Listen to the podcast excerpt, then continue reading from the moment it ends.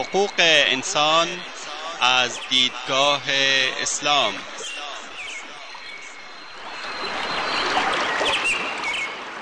يا أيها الناس إنا خلقناكم من ذكر وأنثى وجعلناكم وجعلناكم شعوبا وقبائل لتعارفوا إن أكرمكم عند الله أتقاكم إن الله عليم خبير.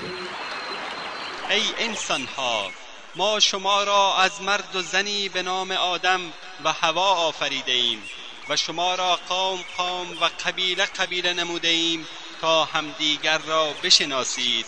بیگمان گرامی ترین شما در نزد الله متقی ترین شماست.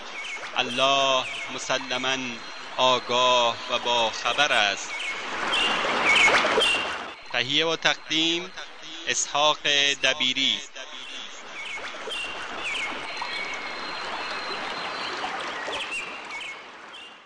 بسم الله الرحمن الرحيم. الحمد لله رب العالمين والصلاة والسلام على أشرف الأنبياء والمرسلين نبينا محمد وعلى آله وأصحابه أجمعين. أما بعد شنوندگان عزیز در حلقه قبلی درباره خوشرفتاری و خوشاخلاقی رسول الله صلی الله علیه و آله و صحبه و سلم با کودکان صحبت کردیم.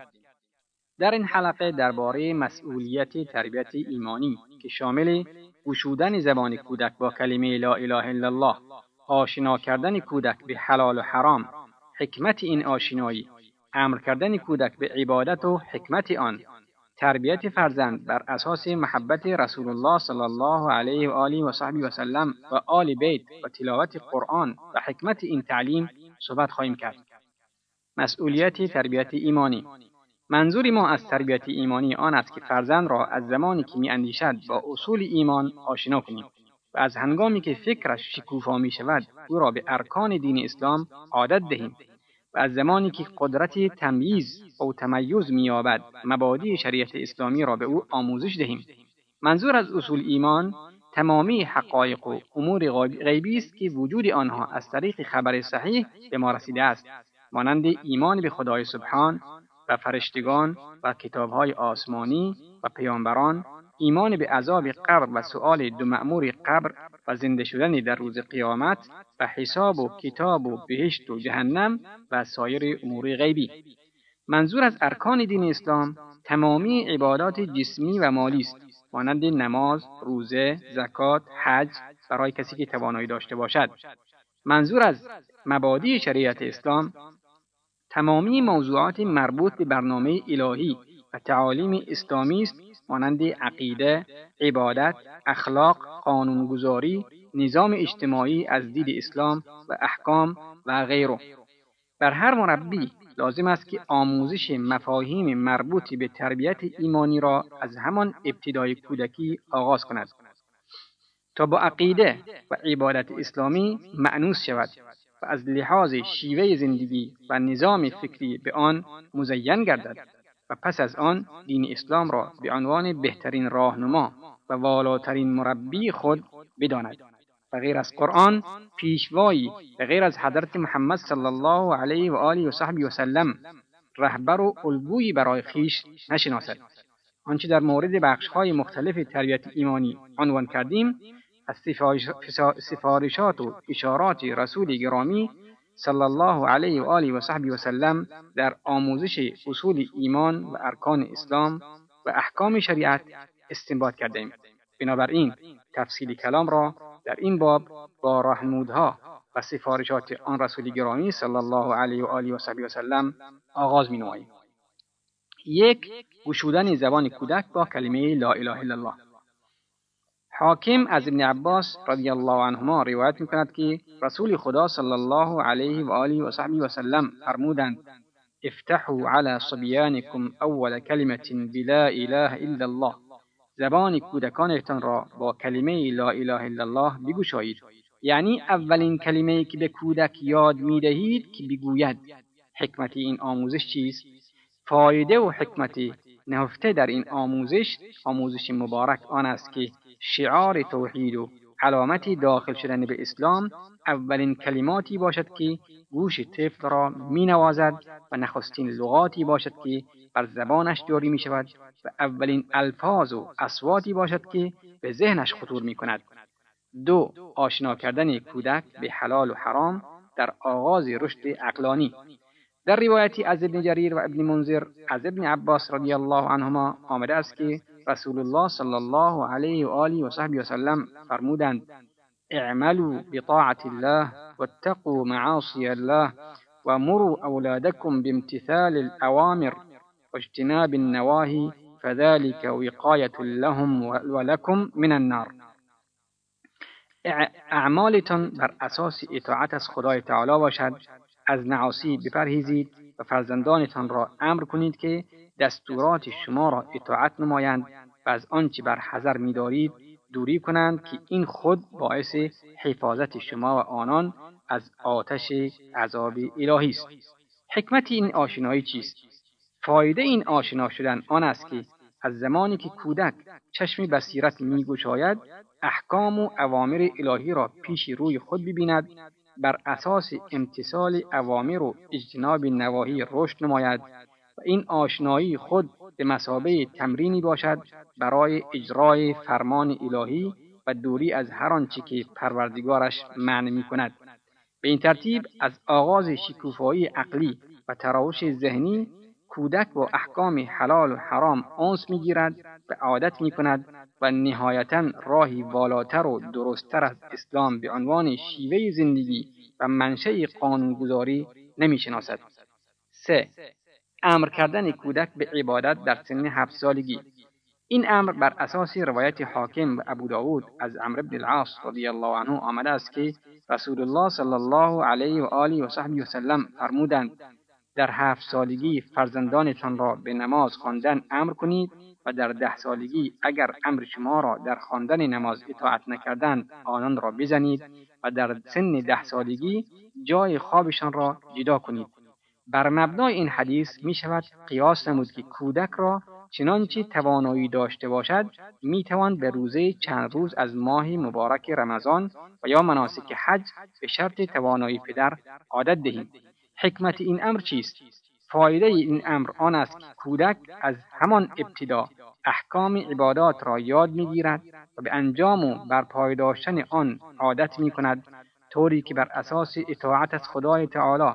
و تلاش برای انجام وظایف در برابر او رشد می کند و بر مبنای شکرگزاری به درگاهش و پناه بردن و اعتماد و توکلی به او پرورش مییابد و از ابتدای زندگی در مییابد که در حوادث و احوال روزگار تسلیم خالق خود باشد. نتیجه انتصال و اطاعت مسلما پاکی و صفای روح و سلامت جسمی و تهذیب اخلاقی و بروز اقوال و افعال شایسته و پسندیده خواهد بود. چهارم تربیت فرزند بر اساس محبت رسول الله صلی الله علیه و آله و صحبه وسلم و آل بیت او و تلاوت قرآن.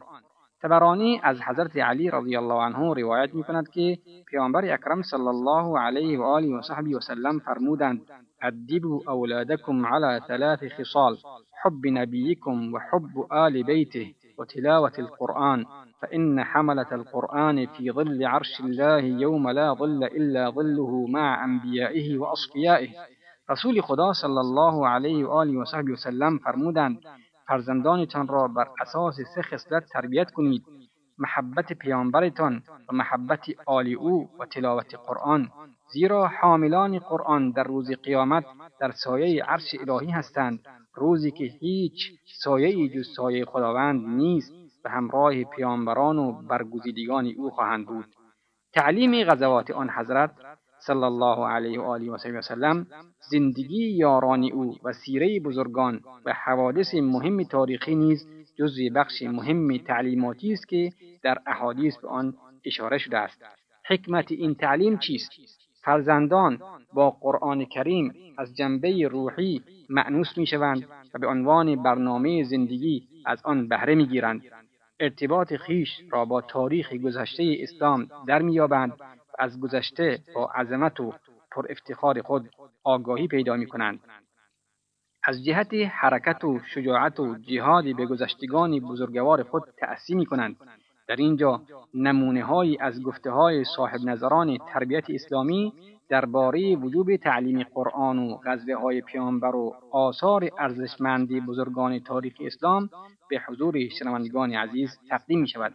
سعد بن ابی قاس رضی الله عنه می‌گوید ما به فرزندانمان جنگ های پیامبر را مانند سوره های قرآن تعلیمی دادیم امام غزالی در احیاء علوم الدین سفارش می‌کند که به کودکان خود احادیث و اخبار گذشتگان امت اسلام و احکام دینی را یاد بدهید. ابن خلدون در مقدمه کتابش می‌گوید در سرزمین های اسلامی تعلیم و حفظ قرآن اهمیتی ویژه‌ای دارد. اساسی برنامه های درسی و آموزشی را در مدارس تشکیل می‌دهد و این جایگاه اختصاصی در تعلیم قرآن به آن دلیل است که از نشانه های اصلی دین اسلام محسوب می گردد و یاد گرفتن آن موجب تثبیت عقیده و رسوخ ایمان در قلب می گردد. ابن سینا در کتاب سیاسه می‌گوید به محض آنکه در کودک توانایی و استعداد آموزش را از جهت جسمی و ذهنی دریافتید قرآن را به او تعلیم دهید تا زبان اصلی را به خوبی یاد بگیرد و نشانه های ایمان در وجودش رسوخ نماید. در کتب تاریخی تربیتی ذکر می کنند که فضل ابن زید پسری که از زنان عرب را دید و از مشاهده او متحیر شد درباره فرزند او از مادر سؤال کرد جواب داد وقتی که پنج سالگی را تمام کرد او را به معلم سپردم تمام قرآن را حفظ کرد سپس اشعار را به او آموخت. از بر کرد و با مفاخر قوم خود آشنا شد و در ارتباط با اعمال و رفتار نیک آبا و اجدادش آموزش دید. وقتی به سن بلوغ رسید او را بر اسب نشاندم. پس تمرین کرد تا سوارکاری قابلی شد. لباس جنگی پوشیده و به حمایت از مظلومان برخواست و از هر کجا ندای نیازمندی میشنید به کمکش میشتافت. چنان که قبلا گفتیم گذشتگان ما به تربیت بچه ها بسیار توجه می‌کردند و اولین کلامی که پس از سپردن فرزندانشان به معلم یا مربی او را بر زبان می آوردند تعلیم و تلاوت و حفظ قرآن بود تا کلامشان فسیح شود و روحشان متعالی گردد و قلب و درونشان به خشوع و خضوع آراسته گردد. قلبی نرم و چشمی پرشک نصیب نصیبشان شود و ایمان و یقین در وجودشان نفوذ کند.